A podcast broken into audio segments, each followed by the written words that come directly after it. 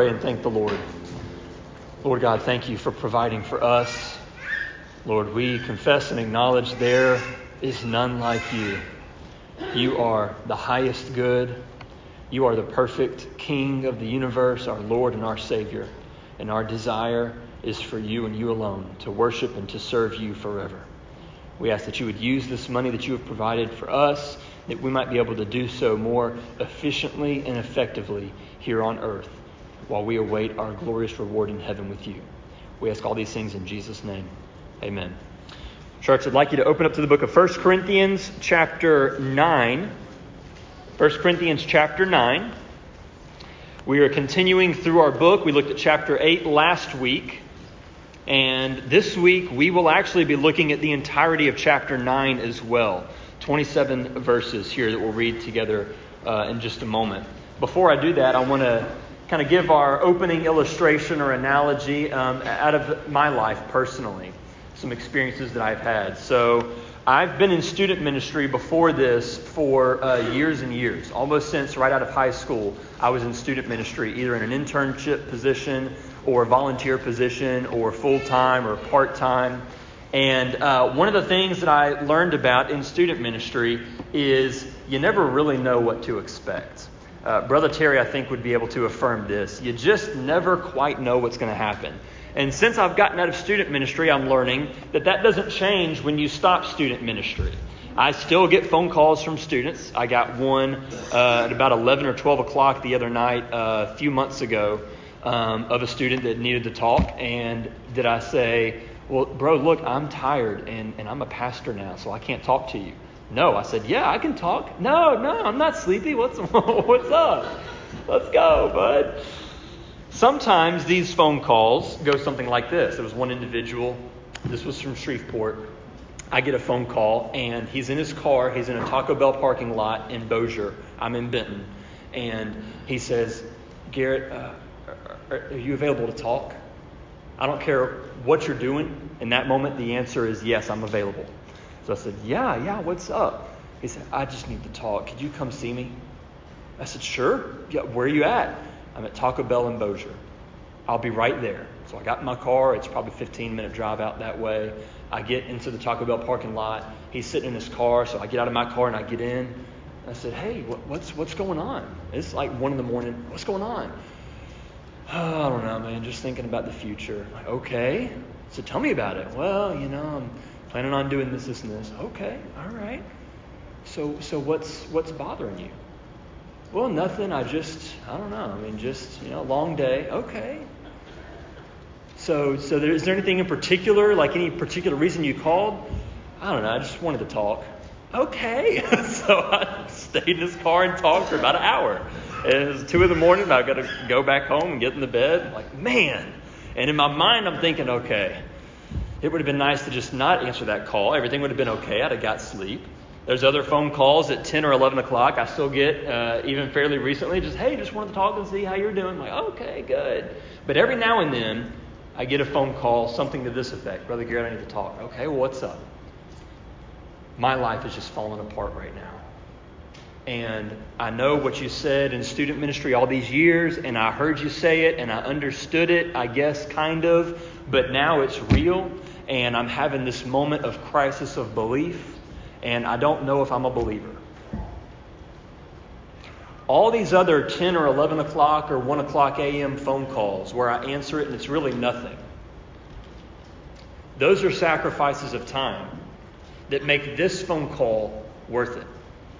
In the moment, it's easy to see that phone ring and to see the person and to think back to, okay, every time I talk to this guy, he wants to talk about something silly and it takes an hour and a half. I really don't feel like doing this right now and just to ignore the call and leave it alone. But I know that some of the times, even if the other times it's not as serious, I know that sometimes there will be a gospel moment. Someone will be at a moment of crisis. And if I am not in the habit of sacrificing my time in order to answer these phone calls, to talk to people, I'm going to miss an opportunity to be faithful to what God has called me to do. If I let my past experiences convince me not to give up time or sleep, I would not be in a place that I needed to be to share the gospel. So here's our main idea this morning gospel work motivates sacrificial living. Gospel work motivates sacrificial living.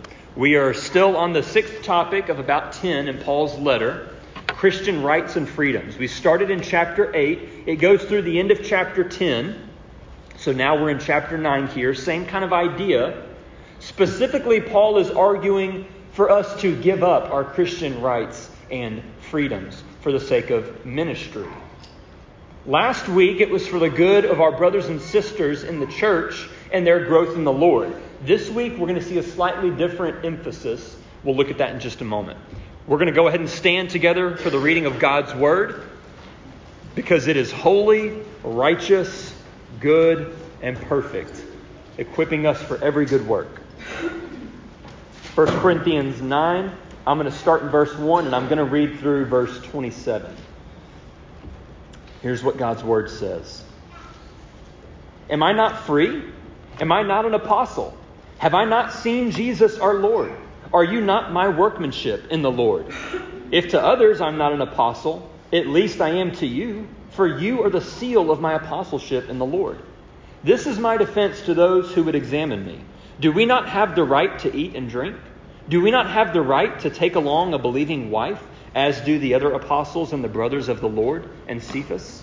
Or is it only Barnabas and I who have no right to refrain from working for a living? Who serves as a soldier at his own expense? Who plants a vineyard without eating any of its fruit? Or who tends a flock without getting some of the milk? Do I say these things on human authority? Does not the law say the same? For it is written in the law of Moses, You shall not muzzle an ox when it treads out the grain. Is it for oxen that God is concerned? Does he not certainly speak for our sake? It was written for our sake, because the plowman should plow in hope, and the thresher thresh in hope of sharing in the crop. If we have sown spiritual things among you, is it too much if we reap material things from you?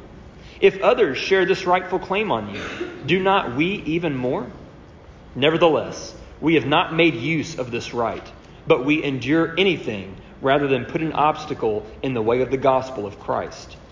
Do you not know that those who are employed in the temple service get their food from the temple, and those who serve at the altar share in the sacrificial offerings? In the same way, the Lord commanded that those who proclaim the gospel should get their living by the gospel. But I have made no use of any of these rights, nor am I writing these things to secure any such provision. For I would rather die than have anyone deprive me of my ground for boasting. For if I preach the gospel, that gives me no ground for boasting. For necessity is laid upon me. Woe to me if I do not preach the gospel. For if I do this of my own will, I have a reward. But if not of my own will, I am still entrusted with a stewardship. What then is my reward? That in my preaching I may present the gospel free of charge, so as not to make full use of my right in the gospel. For though I am free from all, I have made myself a servant to all, that I might win more of them. To the Jews I became as a Jew in order to win Jews. To those under the law I became as one under the law, though not being myself under the law, that I might win those under the law. To those outside the law I became as one outside the law, not being outside the law of God, but under the law of Christ, that I may win those outside the law. To the weak I became weak, that I might win the weak. I have become all things to all people, that by all means I might save some. I do it all for the sake of the gospel, that I may share with them in its blessings. Do you not know that in a race all the runners run, but only one receives the prize? So run that you may obtain it. Every athlete exercises self control in all things. They do it to receive a perishable wreath, but we an imperishable. So I do not run aimlessly. I do not box as one beating the air, but I discipline my body and keep it under control, lest after preaching to others, I myself should be disqualified. Let's pray. Oh Lord God, we thank you for your most holy word. Holy Spirit, you who have inspired every word of it, would you please open it to us this morning, giving us depth of understanding and insight that we may not be able to acquire on our own apart from you. We ask all these things in Jesus' name. Amen. Thank you, church. You can be seated. So, as a brief reminder, this section covers 1 Corinthians 8 through 10, chapters 8 through 10. Last week we started by reciting 1 Corinthians 10:31 together. And I challenged us as a group to try to memorize this verse to recite over the next several weeks. And so if you need it on the screen, we'll put it up behind me up here. You'll be able to see it. If you think that you have it memorized, I'll challenge you to not look at the screen. You can just look straight ahead. You can look down, whatever pleases you there. And let's recite it together. I will try to remember where the commas are to pause. Here, here we go. So, whether you eat or drink or whatever you do, do it to the glory of God. Do all to the glory of God. Even your pastor is going to make mistakes. This verse summarizes and supports everything in chapters 8 through 10. When it comes to our Christian rights and freedoms, whatever we do, whether enjoyment or sacrifice, it's to be done for the glory of God. So now, coming back to our passage this morning, as it starts in verse 1, if you look through verse 7 here, in the first seven verses, and it really extends past this, but look at the first seven verses and count the number of question marks that you see there. In seven verses, we have a total of 10 questions, and every single one of them is a rhetorical question. That means the answers are obvious. When he says in uh, chapter 9, verse 1, Am I not free? The answer is obvious. Well, yeah, you're free. Am I not an apostle? Well, yeah, you're an apostle. You've seen Jesus. We are your workmanship in the Lord. Yes, you have the right to eat and drink. Yes, you have the right to take a believing wife. Yes, you have the right to refrain from working for a living. No, no one serves at his own expense as a soldier. No, no one plants without eating some of the crops. No, no one tends a flock without getting some of the milk. What Paul is doing here is he's painting a picture. If anyone has the right to anything, and what he is talking about, certainly it's Paul. Well, what right is he talking about? The right to what? Well, there's multiple things. Specifically, if you'll notice, Paul mentions specifically eating and drinking certain things. He mentions marrying, taking a believing wife, and then he mentions being supported in full time ministry. Two of those three examples Paul has already talked about in this book. He's already talked about eating and drinking, and he's talked about marriage. And now he's applying it to himself in order to show the Corinthians how he himself is living out the very things that he is imploring them to live out. We saw that singleness can be good if it's used to serve the Lord. We saw likewise that giving up certain foods can be good if it's being used to build up others in the church. And now Paul is admitting, don't I also have these rights? Don't I have a right like the other apostles to take a believing wife? Don't I have the right to eat and to drink? But obviously, Paul is willing to give up those rights. What he's doing is he is making a case for the Corinthians in favor of selfless sacrifice. The first thing he does, which we've already seen, is straightforward instruction. Well, now he is supporting those instructions. He's already told them what to do. Now he wants to give them the proper motivation and the reason behind why they should do the things he's commanding them to do. He's laying a foundation of support. The first way that he does this is by pointing to himself as an example. He isn't just instructing the Corinthians, he's demonstrating for them what it looks like to live out these principles. He says, We should be willing to give up what we eat or drink for the good of our brother and sister. Am I not doing the very same thing? We should be willing to sacrifice potentially a life of marriage if the Lord blesses us to do so. Am I not doing the same thing? He's demonstrating the things that he's saying. Now, for this to work, for Paul's support to work, the rights that he is sacrificing have to actually be genuine rights. He already talked about marriage, he talked about food, But then he mentions here the right to compensation in ministry. Essentially, what he's saying is that the other apostles, apostles are supported to minister full time, but he is not. Barnabas is not. If the other apostles had this right, surely he has the right. Well, to keep from sounding jealous or selfish, Paul continues down in verse 8. He says, Do I say these things on human authority? Does not the law say the same thing? In verses 8 through 14, again, we have seven more rhetorical questions. So in 14 verses, he is pounding them with these questions, with these obvious answers, in order to paint a picture and drive home this point. The scriptures teach that gospel workers have a right to be supported, and Paul is willing to give it up for the sake of the gospel.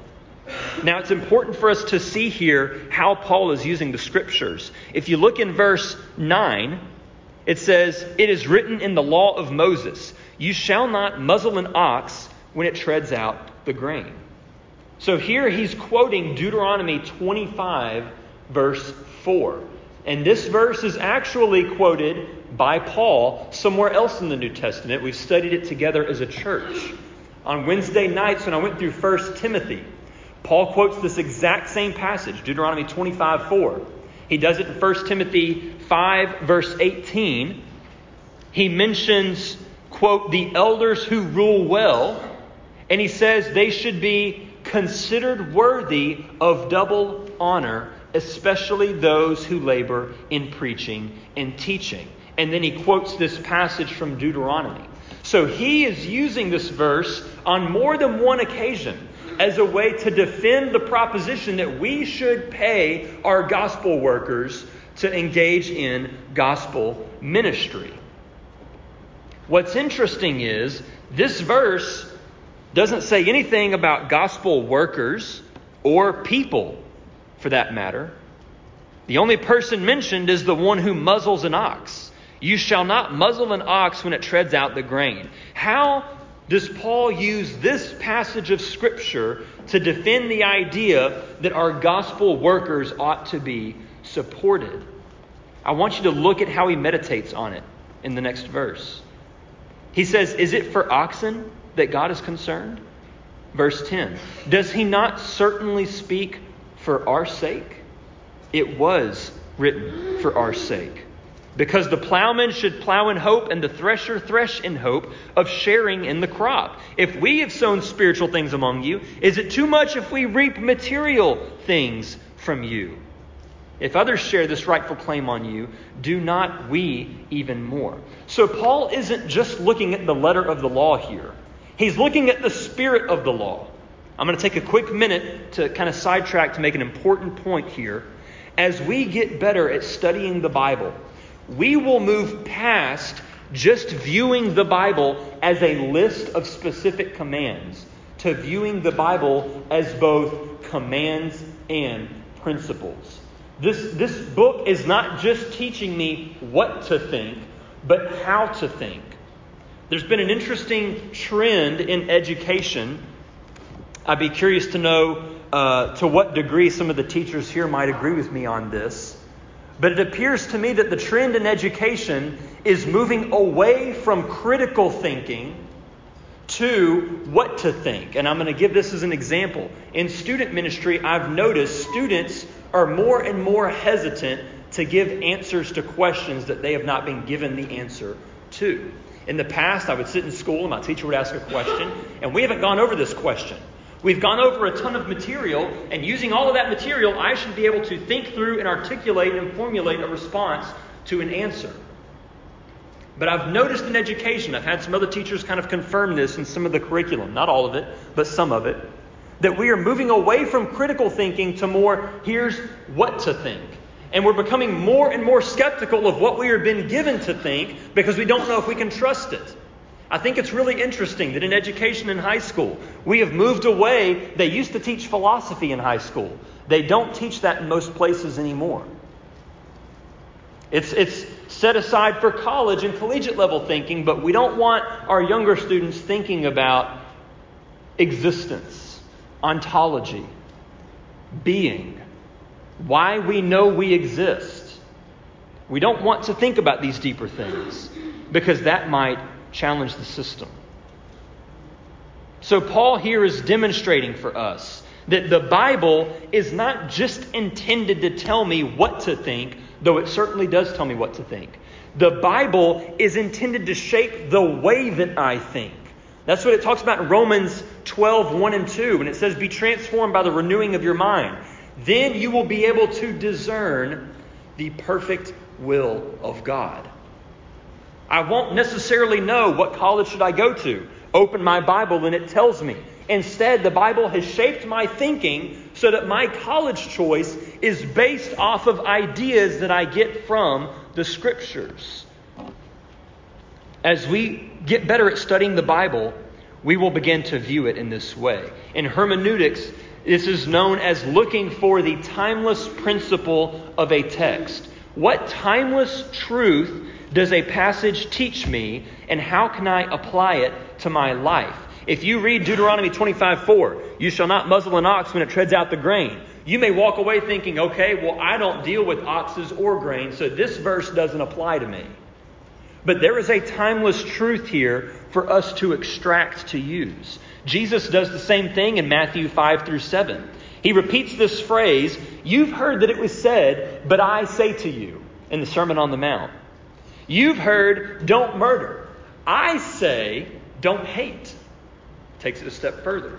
You've heard, no adultery. I'm telling you, don't even lust. You've heard, if you swear, you better keep your word. I'm saying to you, always keep your word. Note that Jesus doesn't dismiss the letter of the law. That still applies. He's not saying, you've heard it was said, don't murder. That's not really the law. The law is actually don't hate. Murder is fine. He doesn't say that. He's saying, you've heard it was said, do not murder. That's absolutely true. I want you to look deeper than just don't murder and ask, why is that bad? And when you do, you're going to come to the conclusion, well, really, this is showing me that I ought not to hate my brother and sister that might lead me into murder. Whenever we look at the command to not give false testimony, we will look deeper into see, okay, the intent here is talking about deceit.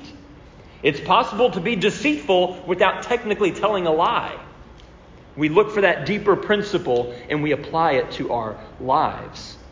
Well, now, whenever we look here in 1 Corinthians, as Paul is quoting Deuteronomy 25, verse 4, the general principle here that he is extracting from this text is that a worker ought to be supported for the work that's being done. If someone looked at this text and said, okay, I didn't put a muzzle on my ox when I sent him out, but then at the same time, this individual has paid workers that he is robbing of their wages. He has violated the heart of the command. Surely God didn't just write it for the animals. He's trying to shape a certain heart in his people. So he says here in verse 14, in the same way, the Lord commanded that those who proclaim the gospel should get their living by the gospel. So Paul has the right to compensation for his gospel work, but he willingly gave up that right. He made a sacrifice. And his example is meant to spur on the Corinthians to the same way of thinking and living. This is the first way that Paul supports his instructions to the Corinthians, his example. But there's a second way. Look here in verse 12, the second half. Nevertheless, we have not made use of this right, but we endure anything rather than put an obstacle in the way of the gospel of Christ. So, Paul doesn't just want them to follow his example, he wants them to understand what motivates him to sacrifice his rights. Why are you giving this up? He says, Here's what you ought to do. Look at me doing it. Now look at why I'm doing it. He wants them to understand that what motivates him to sacrifice his rights is the gospel of Jesus Christ. Specifically, that the gospel would spread. He wants to remove every obstacle that might exist for someone to hear and understand and accept the gospel. The reason that Paul brings all this up is not so that the Corinthians will pay him. He says it in verse 15 as we continue I've made no use of any of these rights, nor am I writing these things to secure any such provision, for I would rather die than have anyone deprive me of my ground for boasting. So in verses 15 through 18, as we move forward, he wants them to understand that he made a sacrifice and why he made it. He's not trying to suddenly get a paycheck from the Corinthians. That would be loss for him, it would remove his ground for boasting.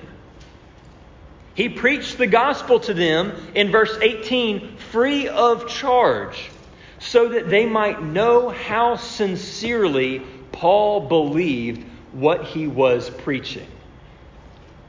In this way, Paul's free preaching is actually grounds for boasting. It proves that in verse 16, he's preaching out of necessity. Woe to me if I don't preach the gospel. It doesn't matter whether I get paid or not, I have to preach. So I'm glad that I didn't get paid so that I can point to it now and say, look, I'm not doing this for the paycheck. I'm doing it because I sincerely have to do it. It's true. To Paul, the money isn't the reward of preaching. The reward is found in being faithful regardless of whether he gets supported or not. It's similar to when you say, Thank you for helping me, let me repay you. And then someone says, No, no, no, this is a blessing to me. That's payment enough. It's the same thing that Paul is saying here. What we see here is that obedience is not optional, it's expected. The blessing of obedience does not come from being rewarded for it because we need to do it anyway. Woe to me if I don't do it. The reward is not in, in being obedient. Rather, the blessing of obedience comes as you sacrifice in order to accomplish it. Paul's ground for boasting wasn't that he proclaimed the gospel it was in the fact that he was able to do it free of charge. That is what filled him with joy and accomplishment, is that he was able to sacrifice for obedience. So then, moving forward, as we get down to verse 19, from 19 to 23, we see here the heart of Paul's motivation. He's motivated in verse 19 to become a servant to all so that in verse 22 that by all means I might save some. So he goes through this list. To the Jews I became as a Jew. To those under the law I became as one under the law. To those outside the law I became as one outside the law. I became like the weak that I might win the weak. I've become all things to all people that by all means I might save some. The way that he becomes a servant to all is through sacrifice, giving up his rights. That's the secret. And the reason he does it is that by all means some might be saved. If you were guaranteed that by sacrificing your rights as a Christian, someone would be saved, is that not worth it? Aren't you glad that someone sacrificed their rights for you so that you could hear the gospel? That some VBS worker lost her mind and said, I want to watch kids for a week, and shared the gospel with you? There was a picture that one of the workers shared. I don't remember who shared it. this worker all dressed up and everything on it's like start of VBS. Ah, and then the end of VBS, they're like hair's all pulled out and like faces all wrinkly and it's like, I've been through the wringer. There is sacrifice that comes with that. Aren't you glad that we have people that have sacrificed for you? So, what Paul says is, I've become all things to all people that I might save some. What he's implying is, therefore, we all ought to do that. This is what we all ought to do. Paul wanted to become like the people he's trying to reach. I do not, if you know me uh, a little bit about my eating habits, you know that number one, I don't cook food. Don't, it's not good, okay? Thank the Lord for my wife. Another thing you'll know about me is I'm not really a fan of spicy foods. I, I don't like for my mouth to be in pain while I'm eating. I like for it to be painless enjoyment. But some people are weird, they like the pain. Okay, that's fine. Well, I picked up Raju, and I know that they have a different diet. And so I said, Look, I want to get food for you as we go back to Gina. You know, what, what can we have? And he said, Well, just no beef and no pork, if chicken if possible. I said, Okay. And it sounded like they don't really eat a lot of fast food. And so I reached out to Chip, actually. I haven't told you this yet. I reached out to Chip, and I'm looking for, they were looking for an Indian grocery store. The one that they found was Vietnamese, didn't have the things they needed. And so we're trying to look for one. They go into Max Fresh Market there, and uh, Chip calls me and he gives me a recommendation for a store. And then he says, also, there's this Indian restaurant over here. That may be a good resource to maybe ask and see where we might could get some Indian uh, vegetables and that sort of thing. And so Raju gets back in the truck and we're driving and we have to go right by the Kroger where the store is right behind it. And I mentioned to him my conversation with Chip. And I said, Yeah. And Chip said that there's an Indian restaurant. Actually, I think that's it right there with the orange sign. And that it's right next to this Kroger. Maybe Kroger would have some of what we need. And maybe we can go ask him. And he said, Okay. Would you want to go sit down and eat in there? And he has not been very forward about what they want. So for him to step out and say, I think we should go there, I was like, you know, okay, let's do it. So we pull in, and all I'm thinking is, all I've seen in movies, people sit down at these Indian restaurants and they start eating the food, and then like their nose just starts running profusely. They're crying, their mouth is on fire, and I'm thinking, oh dear Lord, please be gracious to me in my mouth tonight. And we go in this restaurant. He said, Have you ever had Indian? I said, No, I've never had Indian. And I wasn't about to tell them I didn't like spicy food because then they would say, Well, no, no, let's not do this. So I go, I go into the restaurant we sit down and I'm looking at the menu and I don't I hear some descriptions, but I really don't know what I'm expecting. And he's looking and he just leans forward and says, We're gonna get this and this and this. You and I are gonna share this, and then we're gonna get this. I said, Okay, let's do it. so we ordered it. He brings the food out. It was crazy good. It was crazy good. And I'm eating and I'm dipping the bread in the sauce with this chicken and eating it. And as I'm eating, I'm thinking, okay, it's not, and the spice starts to hit me, but it's not a typical spiciness that you would expect. It's hard to explain. It's different. He has this other dish. He offers some to me. It's rude to refuse. I said, okay, I'll try some. And I'm eating it. This is much spicier. Much spicier. I did not say a word to this brother. I will not say a word to this brother. If he invites me back to eat again, you know what I will do? I will eat the spicy food and wipe my nose later. Why? Because I want to have a relationship with Him through the gospel. Likewise, He is willing to sacrifice here and has made several sacrifices to be here. Why does He do that? To make relationships with the gospel. Am I saying that in that moment it would have been a sin for me to go and get something with pork or beef? No. But it sure is worth, and I'm glad afterwards, having left, I'm glad that I spent the time with him doing that. It is worthy for us to make these sacrifices. If we can become like someone in order to develop a relationship with them for the gospel, it is worth whatever sacrifice is necessary. Now, I want to point out that in verse 20, as he goes through this list, I'm just going to give you one example. He says it a couple of times. He says, To the Jews I became as a Jew in order to win Jews.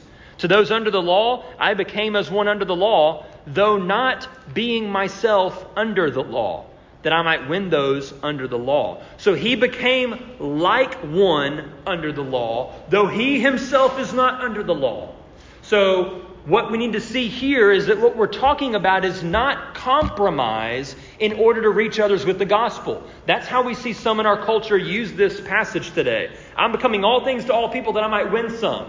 And what they mean by that is, I'm going to compromise in my holiness so that I might reach someone with the gospel. That's not what Paul is talking about here. He says, I am not under the law. I'm not going to suddenly put myself under that bondage, but I will become like this individual so that I might be able to reach them. We are not called to give up our holiness, we're called to give up our freedom. We need to do what we can to reach all we can with the good news of the gospel, and this means that we become intentional about our sacrifices. And this leads kind of to our final few verses here, starting in verse 24. He says, Run that you may obtain the prize.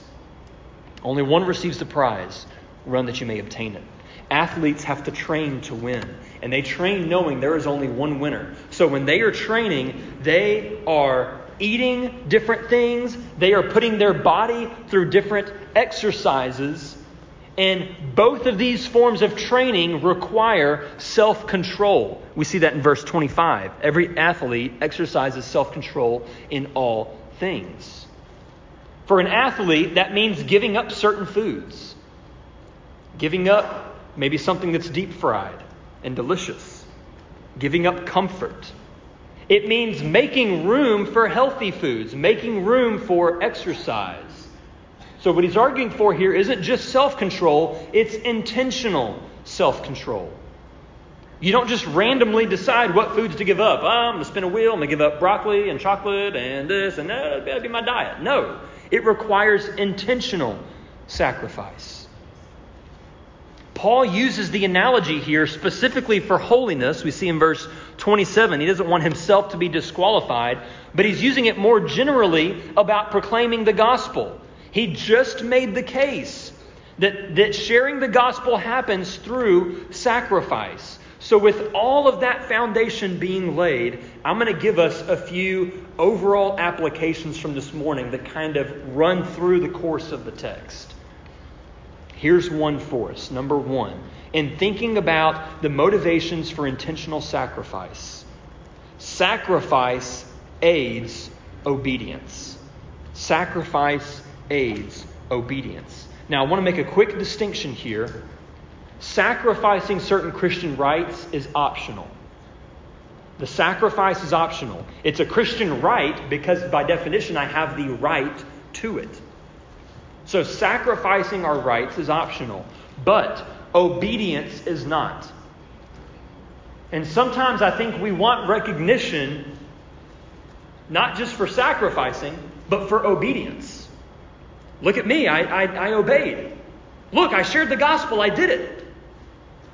As if that was somehow something extra. The sacrifice is the extra, the obedience is what's expected. Paul didn't consider proclaiming the gospel to be optional. He said in verse 16, Woe to me if I do not preach the gospel. Now, payment or no payment, that's optional. I can preach the gospel while I'm getting paid, I can preach the gospel for free. But he can and would preach the gospel with or without what he had a right to. For us this morning, proclaiming the gospel is not optional. It is not. I'll be honest with the church. Proclaiming the gospel is hard, it is hard work. It means putting yourself in an awkward situation sometimes with someone that you know. It means putting forth work and effort. We'll look at that in just a moment. We should not let the burden of being put in an uncomfortable position keep us from obedience because obedience is not optional, it is required. What is optional is what we may or may not give up in order to help us be obedient. For instance, sitting on the couch and enjoying an evening is optional. Sharing the gospel is not. I can actually do both of those things. But it may be that by giving up my evening on the couch, I might be helped to be more obedient to my calling as a Christian to share the gospel. It doesn't make that sacrifice necessary, but the question becomes if this is what's preventing me from being obedient, am I then willing to give it up, even though it's not necessary, technically? So, sacrifice is a tool to be used to help us to be obedient. Sacrifice makes obedience easier and more effective. And don't we all want obedience to be easier? I do. I want sharing the gospel to be easier. I don't want it to be harder. I want to be more comfortable sharing the gospel. So then what do I do? I have to make certain sacrifices so that that obedience becomes easier. That's the first motivation. Sacrifice aids obedience. Now, there are some times that we are not obedient because we are not willing to sacrifice. That leads to the second point for us this morning. Sacrifice fights our selfishness and our laziness. Sacrifice fights our selfishness and our laziness. They are opposed to one another, they are enemies. We saw the theme of selfishness in chapter 8 last week. This week, we see that selfishness is not the only enemy of sacrifice, laziness is too. First, I want you to think about Paul's example. He could have exercised his right to avoid working for a living since he's a gospel worker. But he chose to work on his own to raise his own support in order to preach to them for free. He had to put forth work in order to sacrifice. That doesn't make sense. You're basically making two sacrifices, but he did it. If he was a lazy man, he would not have done that. He would have said up front, Now look, I, I will come and proclaim the gospel to you, but I need support. He didn't do that. That's his example. But then think about his analogy. Paul supports everything that he's saying with an analogy of competing and training, which require self control and discipline. Simply put, it's hard work. No pain, no gain. It takes hard work. While we often don't sacrifice our rights out of selfishness, we sometimes don't sacrifice out of laziness. It might mean that I have to learn something new. It might mean that I have to learn to do something in a different way. It might mean that I have to do something that I've already had to do before, and now I've got to do it again. Put forth more effort. Give up time that I have to relax. Related to the eating of food that Paul talked about, it might mean that I have to learn new recipes. I have to shop at different stores. I have to change my diet. I have to eat spicy food sometimes. Related to relationships with one another, it might mean that I have to participate in activities that are harder for me, that I don't like. It might mean that I have to spend time with someone else who is less competent in an area in order to help them grow and patiently endure. It might mean that I have to help someone or multiple someones work through their problems related to sharing the gospel. It might mean that I have to study the gospel or Christian theology. It might mean that I have to learn ways to communicate more effectively. It might mean that I might have to get to know people more deeply in hopes of witnessing to them. I have to strike up relationships. You know what all this sounds like to me? Work. I'm here to tell you that work is good. Before sin entered the world, guess what we had? Work. We should not run from it. It may be that your key to sacrificing your Christian rights and freedoms lies not just in fighting selfishness, but laziness. Number three. Sacrifice adds weight to our testimony. Sacrifice adds weight to our testimony. Paul's testimony to the gospel was helped by the fact that he sacrificed his right to compensation. That's the whole first part of this text. It added weight to what he was saying. In the same way, when we are willing to endure what we don't like or to give up what we love in the name of Christianity, even if I'm not verbally communicating the gospel in that exact moment, I'm communicating something about my belief in the gospel. I'm demonstrating I actually believe what I say I believe. And you know it because I'm willing to give things up for it. That's why Jesus hit on this theme frequently. To follow me, you must pick up your cross daily and follow. We must be willing to give up the world, or else we will lose our soul. Why do athletes train? Because they really believe they can win. Why go through all the effort of becoming like other people? Because we believe that they really can be saved. Why go through all the effort of VBS and teaching these Bible stories to these students? Because I really believe they can make a genuine decision, even at this age. Why do families pack up and move overseas to live in a foreign culture and country? Because they really believe that people are lost and going to hell. Our message as Christians is this we have died to ourselves. It's no longer we who live, but Christ live Christ lives in us. How well do you think that message is going to be received when it's accompanied by selfish, lazy, sacrificeless lives? I don't belong to myself anymore, but I can't give this up because I love it. That really doesn't pack a very powerful punch. Maybe a more pointed or a more important question would be what does it say to you personally about your own testimony? If you really are in Christ, and if you really are not your own, but your life communicates the opposite, the question we must ask is Am I really in Christ? We have been bought by the blood and life of Jesus. We do not belong to ourselves anymore. Despite what the culture tells you, your happiness is not the highest aim in life. Living for Christ is. And here's the irony when you get that and live for Christ, you will be the happiest you've ever been.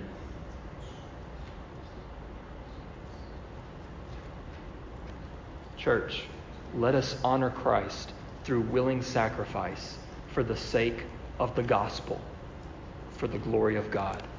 When this is our motivation, sacrifice will come to us much more naturally. Let's pray.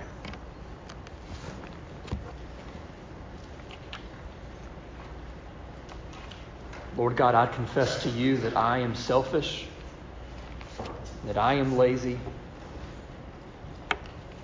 I know that these tendencies seek to draw me away from the sacrifices that I need to make in my life to be more effective and efficient in being obedient. I confess to you that I sometimes view obedience as optional.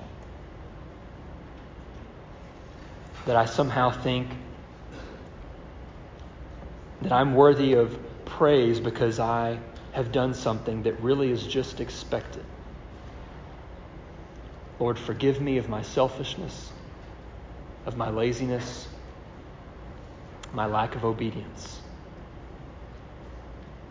Generate within me a desire to give up and to sacrifice time, work, effort, pleasures, worldly pleasures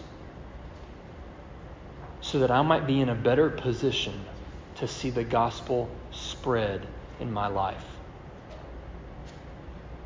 Lord, as a church, we ask that you would work through us, teaching and leading us to sacrifice for others, for the good of the gospel.